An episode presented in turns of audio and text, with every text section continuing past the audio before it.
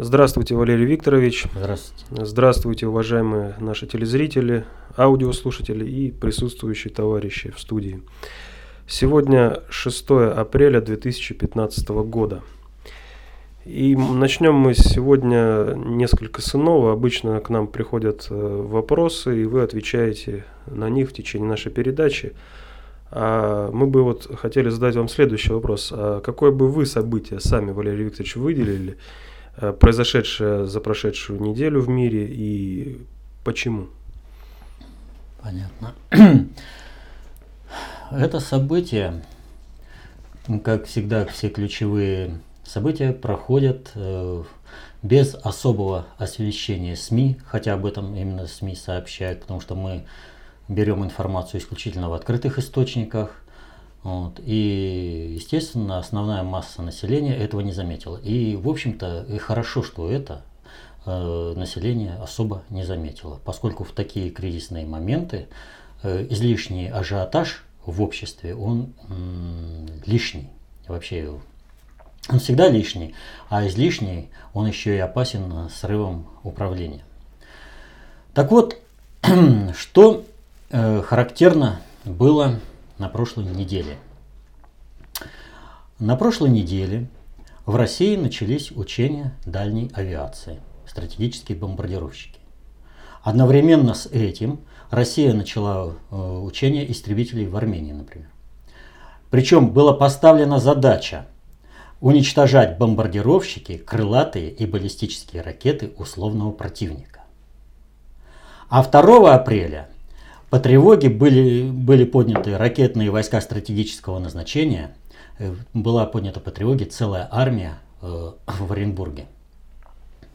То есть что-то происходит такое очень значимое. Происходит комплексное учение. Несмотря на то, что учатся все наши войска постоянно, но такой целенаправленный э, всплеск он что-то может дозначить. И точно, значит, по сообщению нашего оборонного ведомства сказано, что угроза глобального удара США является основной для российских ПВО.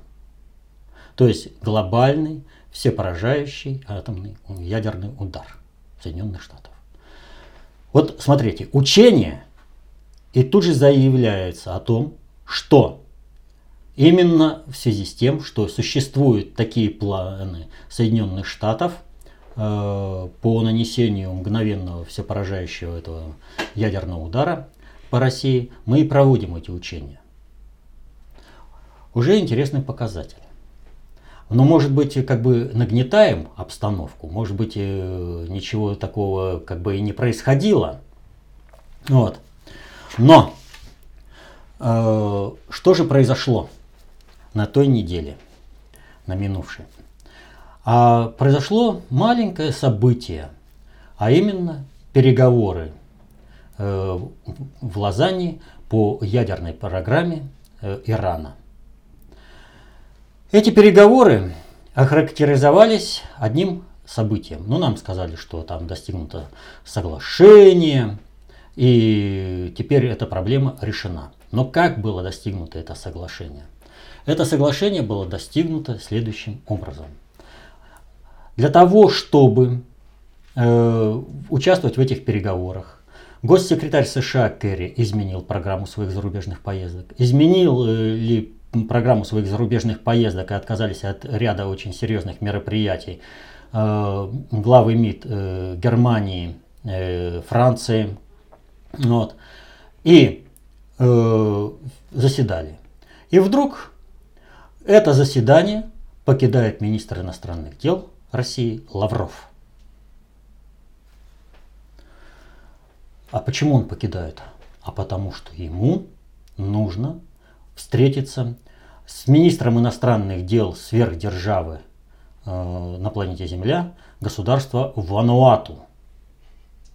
Вот э, в рамках э, понятия толполитарного общества это э, как бы считается кидок, это оскорбление. Но как же так? Собрались сверхдержавы, просвещенный Запад, решают какую-то проблему, они поменяли свои графики, а Россия выходит из переговорного процесса, когда не достигнуто еще ничего, казалось бы, сама отказывается от участия в процессе и уходит. И причем э, отправляется, повторю, встречаться с министром иностранных дел сверхдержавы в Вануату. По понимании западной цивилизации э, Россия должна была уж как минимум кинуть, сказать, да кто такая это Вануату? Э, мы должны здесь решать вопрос, а ты там подожди в приемной, когда до тебя очередь дойдет. Тогда, может, тебя и примем. А здесь демонстративно и конкретно. Посмотрел на это дело министр иностранных дел Китая и сказал, ну а мне тоже здесь делать нечего, и улетел. И остались ключевые западные игроки и Иран. Договариваться о чем-то. Вот вы понимаете, что договориться без России и Китая о чем-то в отношении Ирана невозможно. По одной простой причине, что позиция России и Китая, они уже выверены. И если эти, а позиция России, в общем-то, она известна, и она в полной мере соотносится с интересами Ирана, то есть договориться с Ираном о том, чтобы он пожертвовал своими собственными интересами, государственными интересами, интересами своего народа, э, при этом Иран имеет поддержку России и Китая, ну, для Запада вообще проблематично. Наблюдается определенное противостояние уже много, э, сколько лет между Ираном и э, Западом. И это не в логике действия внешнеполитического ведомства Ирана. Даже если бы вот там был абсолютный предатель, который бы захотел услужить Западу и продать интересы своей страны, он не смог бы это сделать, потому что есть логика намерений, есть логика обстоятельств. По логике обстоятельств они не могли, вот не может он сделать. Он должен соблюдать интерес своего государства. Воздействовать на них можно только лишь воздействуя на Россию и на Китай. Первую очередь на Россию, чтобы Россия изменила свою позицию по иранской ядерной программе, и тогда изменилась бы позиция Ирана. Но России-то нет – с кем можно разговаривать. То есть фактически Западу было показано его настоящее место в мире, в глобальной политике, что они могут и что такое Россия. Это фактически публичное унижение. Оно необходимое, но это тем не менее унижение. Россия должна стать тем государством, которое оно является по факту. Оно должно в управленческой деятельности стать потому что весь, советский, весь послесталинский советский период, э, перестройка Горбачева, реформы Ельцина, управление Медведева, Россия постоянно служила Западу. И вот теперь Россия должна проводить собственную политику. Но Лавров уехал, с кем договариваться. И что Запад должен был сказать? Нас кинули по полной программе, и мы э, теперь признаем приоритет России в глобальной политике, и мы уезжаем. Да, естественно, нет. И они начали играть спектакль. То есть мы проводим какие-то дополнительные переговоры. Иран, естественно, в них участвует. А ему зачем напря... дополнительное напряжение со странами Запада, когда идет речь о разрядке? И э, принимается соглашение. Вот. Но если в терминах английского языка, то там взаимопонимание. Они поняли друг друга. Нет никакого соглашения. То есть фактически принято решение, которое утвердила Россия. Что утвердила Россия? Россия сказала ядерной программе Ирана быть. Никто не имеет права э, лишать Иран этой программы. Если у Ирана э, есть научные кадры, есть желание и, и желание развивать мирный атом, почему нет? Но это тренд сейчас для всей э, цивилизации на планете Земля. И ущемлять Иран и по каким-то политическим основаниям здесь нет никакой необходимости. А Запад-то был настроен вообще полностью лишить Иран. Усилить санкции в отношении Ирана. То есть они хотели добиться, чтобы у Ирана ничего не было. А Ирану сохранили ядерную научную программу. Понимаете? Все остальное было приемлемо, и особенно приемлемо на первом этапе. Главное было решено. Иран как государство, э, занимающееся конкретной, научной и прикладной атомной, атомными вопросами. чего не хотел Запад. То есть фактически сделано было то, что было решено э, Россией. И Россия поэтому уехала. Поэтому была истерика э, в Израиле, поэтому был разговор Обамы с Нетаньяху. Вот. Но мало того, что как бы показали Соединенным Штатам, кто есть кто и как их зовут, есть еще один аспект. Соединенные Штаты теряют свое положение глобального жандарма в мире. Развязать мировую войну средствами третьих стран у них не получается. Блокируется на тех же приоритетах управления Россией и другими странами, которые имеют свои интересы и которые группирует Россия. Желание у страновой элиты Соединенных Штатов остаться мировым дикта э, диктатором есть, возможности нет. И самое главное, они совершили роковую ошибку. Они написали письмо Ирану. Они грозились. Сделаем так, сделаем это. Вы не подписывайтесь с Обамой. То есть они показали, Соединенные Штаты в управлении слабо, оно неустойчиво. Соответственно этому с Соединенными Штатами можно не считаться. Вот хотела страновая элита или этого не хотела, а она этого не хотела. Они думали, что они крутые. Они думают, что они понимают, как управляются на уровне глобальной политики. Они все воспринимают через призму внешней политики, а тут глобальная политика. Не какая-то там песочница, каргокульт, геополитика, которой они, может, там тоже начитались. Вот. Поэтому они совершили эту ошибку, но тем самым они поставили всю будущность Соединенных Штатов как мирового гегемона, э, жандарма имеется в виду, э, под угрозу. И Соединенными Штатами перестали считаться. Вот смотрите, какая ситуация. Чехия. Земан. Что заявляет? Более американский посол э, для нас э, персона нежелательная в нашей резиденции. Мы не позволим кому-то там указывать, как нам строить свою внешнюю политику. Когда такое было? Когда послу Соединенных Штатов вот так прямо в какой стране заявляли, они везде, во всех странах всегда вмешивались и вмешиваются. А тут им указали. И что, и Соединенные Штаты не могут ничего сделать. У них сил не хватает. Вот Соединенные Штаты, вот э, многие, наверное, смотрели доклад э, директора Стратфора о том, что как только куда-то вторгнуться, да, так сразу они становятся в меньшинстве. Они не смогут добиться своего результата. Они могут только угрожать. Э, своими, а вот вторжение обеспечить своими ресурсами они не могут. Они должны заставить воевать кого-то. А воевать как, за американские интересы, каштать, тас, таскать каштаны из огня э, уже другие не хотят. И у них не получается. И вот письмецо, как сказывается, уже им напрямую указывается, не соваться в, в, во внутренние дела даже такого сфергосударства, как Чехия.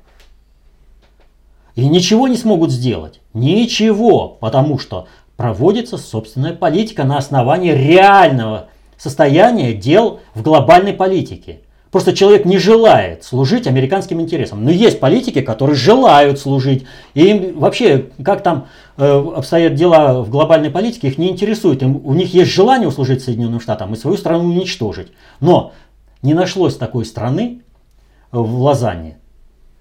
А Россия показала место Соединенных Штатов. Так вот, у страновой элиты Соединенных Штатов желание остаться мировым жандармом есть. Что у них остается в арсенале? У них остается в арсенале только одно. Нанести по России глобальный, упреждающий, все поражающий ядерный удар. Но безнаказанно нанести этот удар по технологии они могут только в одном случае. Если здесь, в России, в страновой так называемой элите, правительстве России, в, в военном корпусе найдутся генералы и министры, которые предадут интересы собственной страны и согласятся ради американских интересов сгореть в пожаре ядерной войны. Сами согласятся. Некоторые думают, что там успеют на самолет куда-то выскочить, и потом их если отправят надсмотрщиками в Россию, Соединенные Штаты, они приедут уже, когда все закончится. Ничего и подобного. Вот Понимаете, многие хотят служить Соединенным Штатам здесь, среди страновой так называемой элиты. Многие. Но у них перед глазами череда всех примеров. Бен служил, что с ним стало? Бумарак служил, что с ним стало? Каддафи пытался договориться, Хусейн пытался договориться, что с ними стало? Янукович служил, пытался договориться, что с ним стало? Куда они побегут? Понимаете? И хотелось бы, а они же реально понимают, что хозяин их кинет. Он их отматросит и бросит. Причем по беспределу бросит. И может быть бросит на растерзание толпе. Потому что нужно будет это сделать. И вот и хочется многим услужить американцам, да? А реально понимают, что их, если в ядерной войне не сгубят, то их потом на растерзание толпе отдадут. Потому что нужно будет выстраивать другое управление. А на основе этого крепнет устойчивость управления, проводимая государем России. И, соответственно, суверенная, независимая политика России, которая позволила министру иностранных дел Лаврову уехать из Лозанны и поставить Соединенные Штаты. А на военном, на шестом приоритете, мы показали, дернетесь, ничего у вас не получится. Нет предательства здесь. Все готово. И есть логика намерений, есть логика обстоятельств. Обстоятельства таковы, что мы приведены в полную боевую готовность, и у вас ничего не получится. И вот понимаете, соглашение в Лозанне и сохранение ядерной программы Ирана, оно ведь нивелировало еще одну составляющую американской внешней политики, про европейскую. Говорили, что от Ирана защищаться, да? А теперь Ирану разрешают ядерную программу и как достижение. Значит, вы изначально готовили против России. Ну вот. И кого накачивают? Вы обратите внимание, кто в русле американской политики идут? Только лишь прибалтийские страны, только лишь Польша, Румыния, Болгария. Все остальное старается от Соединенных Штатов дистанцироваться. Вот. Поэтому основным событием является то, что страновой элите Соединенных Штатов – было показано реальное место и не позволили им разжечь пожар Третьей мировой войны. В этот раз ядерной. Что касается э, страновой элиты Соединенных Штатов, то она привет от глобальщиков получила. Миллионер Гетти найден мертвым. Так что, когда мы говорили о том, что страновая элита Соединенных Штатов закусилась и пошла по беспределу в взаимоотношениях с глобальной элитой, что им придет ответка, нужно только подождать. Ну вот ответка уже начинает понемножку приходить. Вот. Поэтому ядерная война сейчас никому не нужна, тем более она не нужна сейчас в Европе, они бы, может быть, глобальный предиктор и допустил бы ядерную войну в Европе, если бы у них под боком была и под контролем Россия. Но Россия не под контролем глобального предиктора. Значит, война в Европе преждевременна. Поэтому и блокируется. И на уровне той элиты страновой, которая контролируется глобальным предиктором. Любого атлантического или европейского, евразийского крыла. Это основное событие, которое было на прошлой неделе. Ну вот следующий вопрос как раз в связи с Третьей мировой войной.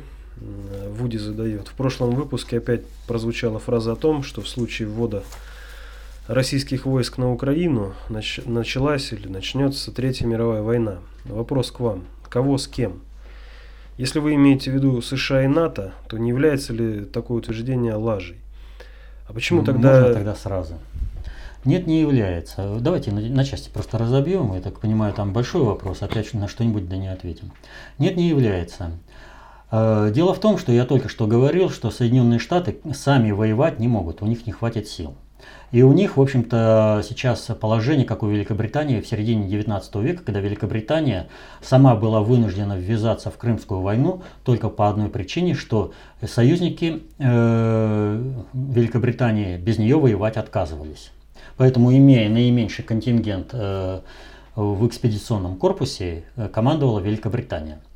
Так вот, Соединенным Штатам необходимо воевать чужими руками. Но для того, чтобы воевать чужими руками, нужны определенные обстоятельства, которые бы позволили влиять на управление каждой отдельной страны, чтобы эта отдельная страна пожертвовала своими интересами и э, писалась в войну на стороне Соединенных Штатов за интересы Соединенных Штатов. Но для того, чтобы, Соединен... чтобы эта страна сделала, должны быть определенные обстоятельства, которые бы угрожали этим странам со стороны России. Со стороны России введение войск на территорию э, э, Украины позволяет говорить о вторжении в другую страну э, России, о том, что Россия агрессивная среда, э, страна, на совершенно ином уровне. Западный обыватель и так э, на этом живет. Если ему предоставить реальные данные об этом вторжении, то тогда американское управление внутри каждой этой страны, страны НАТО, пожертвует интересами собственных стран. Я уже только что говорил, у нас в России есть те, которые готовы услужить Соединенным Штатам, даже если им придется сгореть в огне ядерной войны ради того, чтобы услужить Соединенным Штатам. Даже такие есть. Вот. Но у них появится возможность ввязаться, использовать ресурс своей страны в войне против России за интересы Соединенных Штатов. А механизмы реализации этого. Все есть, блок НАТО есть, механизмы принятия решений есть. Поэтому ничего удивительного э, в том, что Третья мировая война может начаться, если Россию втянуть. Поэтому-то и стремятся. Вот на, послед... на прошлой неделе было такое сообщение о том, что Порошенко предложил Путину отдать э, Донбасс. От... Ну, отдадим Юго-Восток Украины. Для чего? Бесплатный сыр бывает только в мышеловке. Им как воздух нужно, чтобы войска России вошли на территорию, которая считается государством Украина. Для того, чтобы картинку дать западному обывателю, чтобы на основании этой картинки принимать конкретные управленческие решения по управлению этими странами. А уж истерию и необходимые требования постановки этих вопросов, то супергосударства, такие как Эстония, президент Эстонии назвал э, Италию и Грецию – полезными идиотами э, Путина. Ну, они же лучше знают. Какая там Италия по сравнению с Эстонией? Экономика сравните, да? Поэтому это, это руководство Италии должно ездить на поклон к Эстонии, а не наоборот. А почему они так вякают? Да потому что за ними стоят Соединенные Штаты. И все эти прибалтийские страны, Польша, Румыния, Болгария, они, э, как в том анекдоте, а ты, булганин Николай, как прикажут, так и лай. Им как приказали из Вашингтона, так они и лают. Они обеспечивают всю эту картинку и необходимый эмоциональный накал. Так вот, не надо давать э, повода. Тем более, что э, вообще э, в долгосрочной перспективе ввод наших войск – это проигрыш нашей всей политики. Действия на шестом приоритете об, об, об, всегда вызваны тем, что предыдущая политика на, на более высоких приоритетах управления оказалась недееспособной. Это фактически проигрыш. Это финальная фаза. Как э, недаром на э, пушках писали э, «Последний довод королей». Все, если доводы не сработали, то приходится только воевать. А мы можем дипломатическими способами решать эти вопросы. Тем более, что любое затягивание процесса ведет к, дис... к дисбалансу, дестабилизации киевской банды, киевского формата власти, к дестабилизации положения Соединенных Штатов в мире. Он, латиноамериканские страны приняли решение ликвидировать все американские базы в Латинской Америке. У Соединенных Штатов головники растут везде. Они теперь только успевают э, отбиваться. Так им надо создавать это. Пусть они воюют между собой. Пусть они тратят свои ресурсы, а мы должны созидать. И зачем нам нужна война на территории той же самой Украины. Ну что хорошего с Дебальцево или э, в Первомайском, в Алчевске, да в Донецке, в Луганске. Разбитые дома, искалеченные судьбы, убитые люди. Зачем нужна война, когда ты можешь решить на более высоких приоритетах? А вот когда ставят вопрос о том, чтобы воевать, это означает, что даже не пытаются понять, как устроено общество и как оно управляется – Войнушку в детстве не наигрались. Что там дальше? Ну, фактически ответили, что Западу нужна картинка, хотя вот Вуди как раз и пишет, что э, зачем Западу, что это меняет э, введение российских войск на Украину? Принципиально все меняет. Мы проигрываем всю долгосрочную политику полностью. Э, борьбу за русский мир и за Украину полностью проигрываем. По всем приоритетам проигрываем. А Западу это дает картинку, которая позволит развязать Третью мировую войну на территории Европы в интересах Соединенных Штатов. Э, тогда далее Вячеслав из Киева э, просит прокомментировать информацию о том, что большинство конгрессменов США за поставку оружия на Украину. Насколько реальна реализация этого сценария и как в этом случае будет реагировать Россия? Безусловно, большинство конгрессменов, которые представляют страновую элиту Соединенных Штатов, за поставку вооружений на Украину, поскольку это втягивание блока НАТО в войну. И вот сейчас обострение Приднестровья, ситуация вокруг Приднестровья, это тоже втягивание России в войну через э, ввод румынских войск, через уничтожение Приднестровья, захвата Одессы румынскими войсками и создание там э, базы НАТО, точнее Соединенных Штатов. Все это э, простые, очевидные вещи, которые прослеживаются на раз. Вот. Им нужно, но так нам это не надо. А значит, дипломатическими способами мы должны выждать, еще раз говорю. Сейчас все время работает на нас. Мы за это время укрепляемся, а Соединенные Штаты расшатываются. Нужно вести информационное противостояние, нужно инфор- вести информационную войну.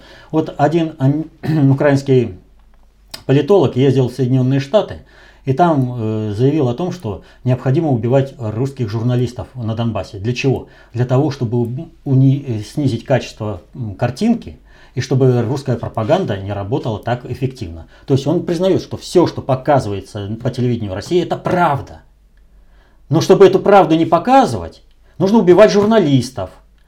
А это соответствует интересам Соединенных Штатов. А почему им правда не нужна? Потому что правда уничтожает э, ресурсную устойчивость и их формата власти. А нам это надо делать. Мы через правильное освещение, через формирование правильного информационного поля можем остановить и предотвратить любую агрессию. Так и так и надо. А воевать уже в крайнем случае, когда уже ничего не получается. Поэтому мы мирные люди, но наш бронепоезд стоит на запасном пути. Бронепоезд должен быть мощным, э, боеспособным и всегда под парами.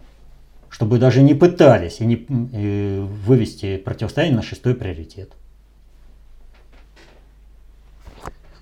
И второй вопрос от Вячеслава. Сейчас идут постоянные разговоры о попытках Европы снизить зависимость от российского газа. Опять-таки, насколько это реально для Европы и сколько для этого понадобится времени, и как Россия может удержать свои позиции на этом направлении? Для Европы это нереально.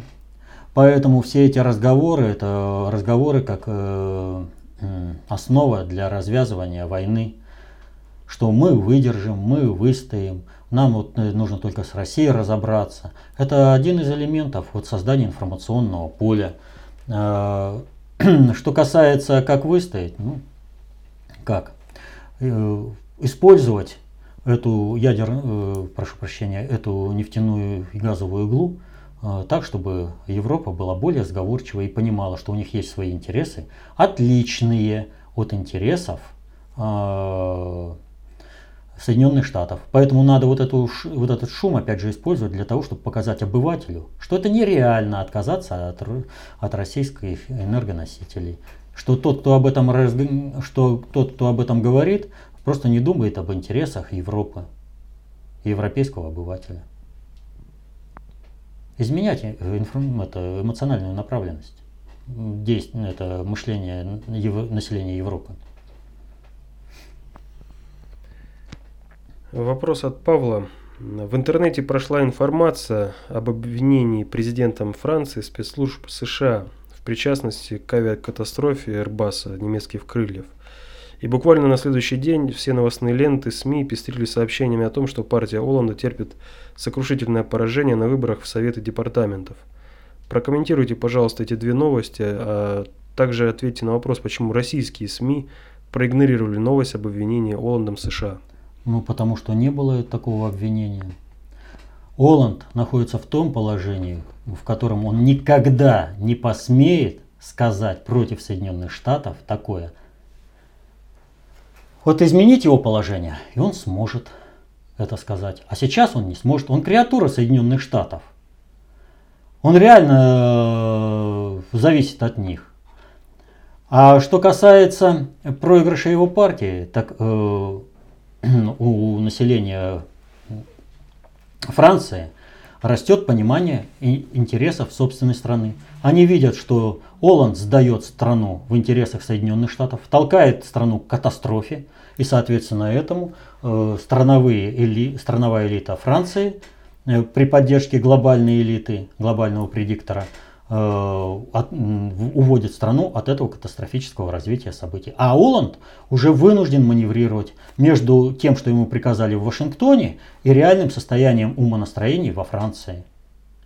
А что касается такого заявления, обвинения, то оно было через юмористический журнал, сатирический, но было сделано таким образом, что да, страновая элита Франции все понимает, и у нее, в общем-то, есть свое решение ответа. Ответ этот э, америк, американцам на этот теракт э, американцам не понравится. Почему? Потому что этот ответ заключается только в одном, в налаживании нормальных отношений с Россией. Потому что по-другому Франция ответить Соединенным Штатам не сможет. Не хватит никакой ни ресурсной устойчивости, ни политической воли.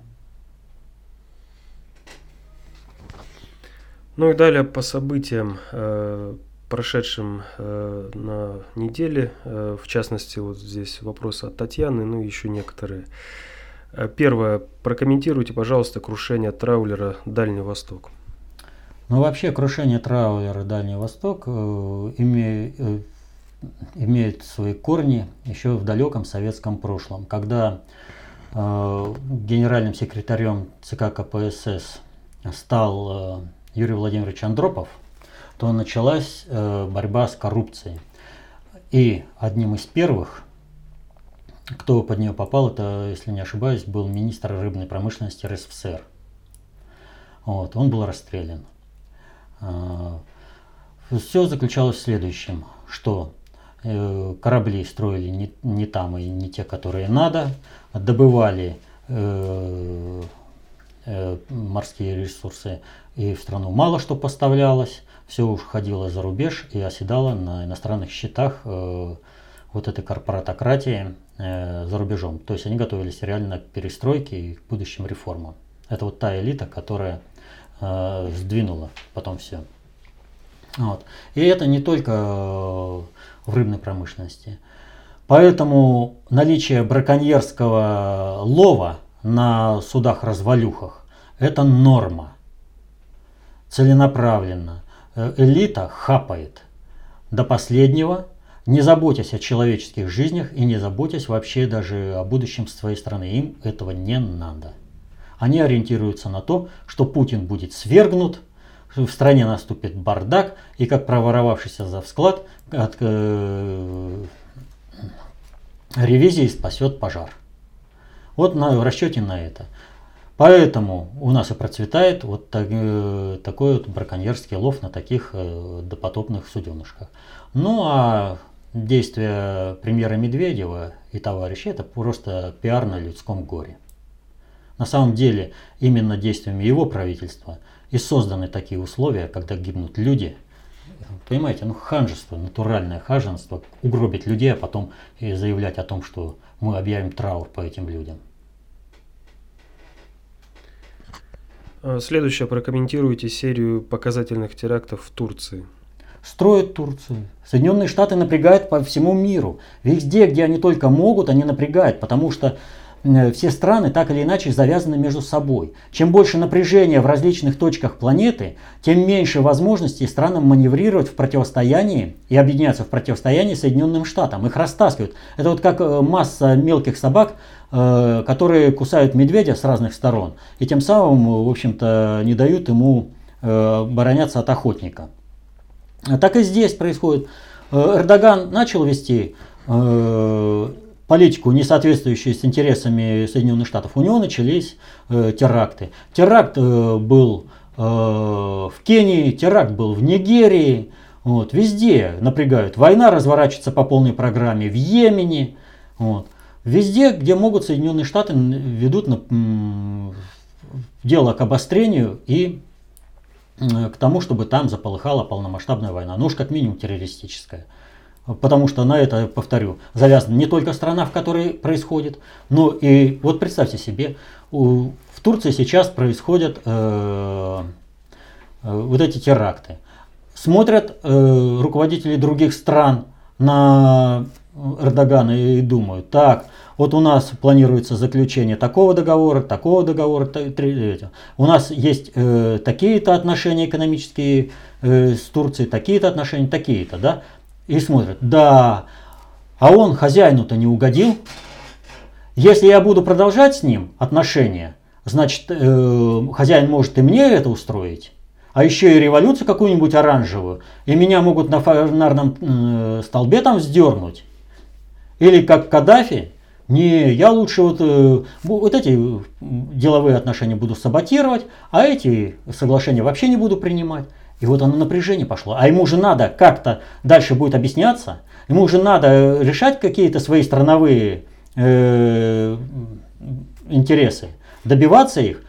Он вынужден переключаться на другие направления и переносить напряжение туда. И все эти страны, вот э, международные отношения приходят в определенный дисбаланс. И чем больше вот таких вот болевых точек, тем больше дисбаланс, тем больше неустойчивость управления в мире. Ну, разделяй и властвуй. Вот Соединенные Штаты это и делают. Они на примере того же Эрдогана учат и других. Говорят, ну, стоило, иначе вот сейчас начнем, как у, это, в Турции. Далее заявление Лукашенко, что без американцев в Украине невозможна никакая стабильность, и они немедленно должны подключиться к этому процессу. С одной стороны, правильно, ведь главные виновники трагедии на Украине – США – но из уст Лукашенко это можно понимать по-разному. Ни в коем случае неправильно. Если мы ставим Соединенных Штатов в число решающих проблемы э, на Украине, то это означает только одно – затягивание войны на Украине и расширение этой войны на всю территорию постсоветского пространства потому что они в этом заинтересованы. Поэтому-то вся истерия в Вашингтоне идет, их не пускают в минский формат, поэтому-то вся истерия идет о чем? В Женевский формат, где Соединенные Штаты рулили, а там ни к чему не приходили. Только расширялась агрессия, и Соединенные Штаты получали легальное право вмешиваться на, в дела на Украине и поставлять туда оружие. То есть, о чем э, бьется батька Лукашенко? О том, чтобы, не дай бог, не продолжился Минский формат, он бы вышел на формат Астаны, а Соединенные Штаты не пошли бы боком. Но ему сказали, у тебя скоро выборы, и тебе можем устроить Майдан. А у Путина проблемы. Там мы будет государственный переворот. Он посмотри, что творится на Восточном. 16 миллиардов украли. зарплату рабочим не выплачивают. А почему? Да просто они знают, что Путина скоро скинут. Поэтому деньги надо воровать. Космодром нам не нужен. Он нужен России, а не Соединенным Штатам. Поэтому деньги надо воровать, а чтобы Путина хорошо скинуть, нужно создать напряжение в обществе. Поэтому людям зарплату не надо платить. Поэтому те, кто там управлял, они работали в рамках э, заговора, антигосударственного заговора, в рамках заговора по свержению Путина, совершению государственного переворота. И вот таких примеров, как по Восточному, Лукашенко показывает, ты посмотри, у Путина неустойчивая позиция. А Лукашенко и сам хочет в это верить, потому что все-таки э, хочет императором стать. Все-таки надеется, что вернется к тому варианту, когда утвердится его династия на престоле российском, а он будет объединителем российских земель. Он не понимает, что сценарий ушел. если ему угрожает Майданом в его э, республике, которая находится под протекторатом России. Вообще вот Лукашенко, э, он э, живет и цветет только пока есть Путин. Не будет Путина, нужда в Лукашенко отпадает сразу. Как и во многих, во многих э, руководителях, э, того же Медведева, там прочие. Они нужны Западу только пока есть Путин. Как только Путина нет, они сразу не нужны. Они сразу в расход списываются. Сразу, без всяких вариантов. Кого-то нужно кинуть толпе. И их кинут. И он это понимает. Но желание выслужиться перед хозяином есть. Поэтому он и орет о том, чтобы американцев надо ввести сюда. Во что бы то ни стало, пусть американцы продолжают рулить этим процессом. Пусть кровь льется на Украине. Чем больше там прольется крови, тем спокойнее будет в Белоруссии. Тем как бы прочнее будет кресло президента Белоруссии. Вот о чем идет речь. А не о том, что Соединенные Штаты. Что Соединенные Штаты? Где вмешательство в какие процессы Соединенных Штатов привело хоть в одном случае вот, э, После 1945 года фактически сложился пакс Американо в мире. Назовите хоть один случай, где бы Соединен... вмешательство Соединенных Штатов привело к пользе. Где бы после этого, не... в какой бы стране не начинались э... войны, не совершались бы революции, народ бы становился жить лучше. Соединенным Штатам нужно грабить, они живут за счет ограбления всех стран и народов. Они не заинтересованы в том, чтобы где-то там было лучше. Чем хуже будет по всем окружающем мире, тем сытнее и лучше Соединенным Штатам.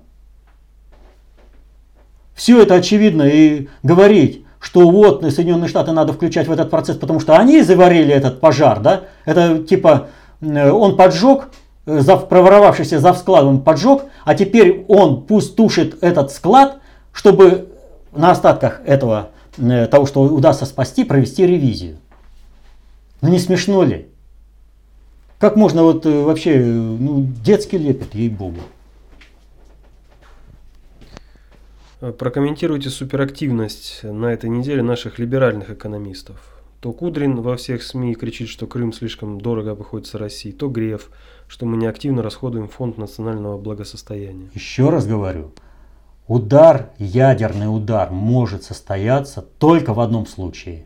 В случае предательства части элиты, которая блокирует проведение государственной политики. И вся э, наша элита так или иначе рассматривает вариант, а многие в том и варианте, что э, госпереворот должен быть совершен, а Путин вынесен из Кремля. Тогда, может быть, нас не тронут. Но для того, чтобы это совершить, нужно создавать информационную базу, в том числе экономическую. Нужно создавать картинку определенную. А кто ее будет создавать? Ну вот э, ключевые фигуры. Греф, Кудрин. Они создают, они работают. Это работа на внутренний государственный переворот, на отстранение Путина от власти. На достижение американских интересов в отношении России. И пятое. Просто беспрецедентная акция очернения победы СССР во Второй мировой войне, войне особенно в польских и прибалтийских СМИ. У них уже и бандеровцы, и хорошие, и Волынь сами красноармейцы устроили, многое другое. Ну, в Польше-то вообще как бы здесь ситуация простая. В Польше э, как бы на хорошую память э, достойны только шляхта, элита. Поэтому о польских офицерах, э, они, э, которых убили э, немцы в Катыни, да, вот. Они орут постоянно, это элита у нас погибла, элита, элита, убил кровавый Сталин. Они знают, что это убили немцы. Что пришли, когда нужно было расположить, э, насколько я помню, группа армий «Центр» там была, э, штаб. А помещение надо было освободить, ну, быстренько это дело сообразили, помещение освободили, э, разместили там все необходимое. Вот. А поляки это прекрасно знают те, кому надо, а остальные просто раскручивают. Но о польских офицерах кричат, а про Волынь они готовы забыть всегда. Там кто? Быдло. Там обычные люди, крестьяне. Ну и что, что их там убили тысячами? Ну кто они такие, чтобы о них вспоминать-то хорошо? Ну что, что они поляки? Они что, шляхта? Это вообще э, кастовый гонор, снобизм. шляхетский гонор. Вот. Э, соответственно, этому э, вот вообще шляхта, она ведь не может простить России того, что именно Россия является объединителем русского мира. Вот. У них же Рокаш по, по отношению к государю всегда присутствовал, царю, вернее, королю-то, которого они приглашали из-за рубежа. Вот. Всегда бунтовать. Так что, как устойчивого государства в Польше никогда не предвиделось. Польша всегда обслуживала чьи-то интересы. И только Сталин пытался сделать из Польши самостоятельное государство. Это продолжалось э, по инерции весь советский период. Но как только получила Польша независимость, она тут же стала американской проституткой по полной программе. Поэтому нужно очернять роль России э, на Западе. Вот его очерняют. Они стараются. Это был последний вопрос. Ну, сегодня какие вопросы, в общем-то, получились. Блиц. Вот. Что можно сказать? Вот многие события нам непонятны не потому, что наши понятия слабы. Многие вещи нам непонятны не потому, что наши понятия слабы, но потому что все вещи не входят в круг наших понятий. Козьма Прутков. В круг наших понятий входит только то, что мы можем э, объяснить и понять. То есть знания являются реальной властью. Вот вы понимаете, когда там вас наперсточник на улице пытается обмануть или какой-то мошенник, вы э, проходите мимо. Но когда вас обманывает банк процентами, здесь уже нет понимания полного. И воровство из кармана считается воровством, а воровство банковскими процентами считается Э, бизнесом, уважаемым бизнесом. А по сути это воровство э, с отягчающими э, обстоятельствами. Вот. Но разобраться во всех этих процессах, выявить, какое событие является главным, можно только лишь тогда, когда вы понимаете, как управляется общество, Тогда у вас не будет желания все сводить к шестому приоритету. Сильная армия, сильная полиция и все можно творить, что хочешь. Нет. Должна быть экономика, а самое главное, должно быть мировоззрение и миропонимание у населения. Должны быть нравственные стандарты. Понять эти нравственные стандарты. Как в собственной стране, так и в стране, с которой ты ведешь какой-то диалог. Вот важность. Это залог успеха политики мирными целями. Чтобы это знать, как управляется общество, как управляются э, социальные суперсистемы, необходимо знать достаточно общую теорию управления, концепцию общественной безопасности. Именно поэтому те, кто желает выслужиться перед Соединенными Штатами, всеми силами стараются блокировать распространение знания достаточно общей теории управления – Э, концепция общественной безопасности в обществе. Но если перевести э, как бы на дорожную обстановку, то это вот как бы есть правила дорожного движения. И есть, э, так скажем, подконтрольная группа. Там сотрудники предприятия или детский сад, там школа. И вот чтобы они были управляемы так, как надо, им знания правил дорожного движения не дают. Идите на дорогу как хотите. Вот это вот и делают э, те, кто противодействует распространению концепции общественной безопасности и достаточно общей теории управления. Знание власть. Берите эту власть в свои руки. Изучайте концепцию общественной безопасности. Изучайте достаточно общую теорию управления. И сами разбирайтесь во всех процессах. Становитесь самостоятельными. Добивайтесь исполнения своих интересов, а не работайте на достижение чьих-то. До следующих встреч.